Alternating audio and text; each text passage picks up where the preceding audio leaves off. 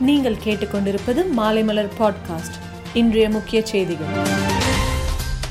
பாமக பிரமுகர் கோவிந்தாசு கொலை வழக்கில் சிபிசிஐடி போலீசார் வழக்கு பதிவு செய்த நிலையில் கடலூர் எம்பி ரமேஷ் இன்று கோர்ட்டில் சரணடைந்தார்.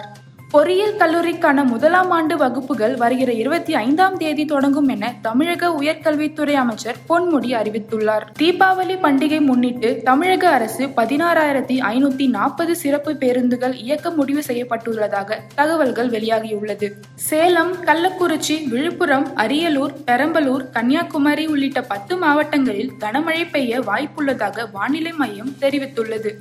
பதிமூணாவது கட்டமாக நடத்தப்பட்ட இந்தியா சீனா பேச்சுவார்த்தை தோல்வியில் முடிந்ததாக இந்தியா சார்பில் தெரிவிக்கப்பட்டுள்ளது. பேச்சுவார்த்தையின் போது எல்லையில் படைகளை வாபஸ் பெற சீனா மறுப்பு தெரிவித்தது தோல்விக்கு முக்கிய காரணம். இந்தியாவில் திருமணம் முடிந்தால் கூட நவீன பெண்கள் குழந்தைகள் பெற்றுக்கொள்ள விரும்பவில்லை என கர்நாடகா சுகாதாரத்துறை மந்திரி சுதாகர் தெரிவித்த கருத்து தற்போது சர்ச்சைக்குள்ளாகியுள்ளது.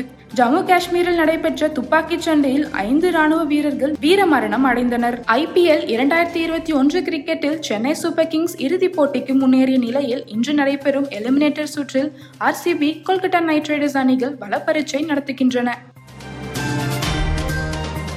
மேலும் செய்திகளுக்கு மாலைமலர் டாட் காமை பாருங்கள்.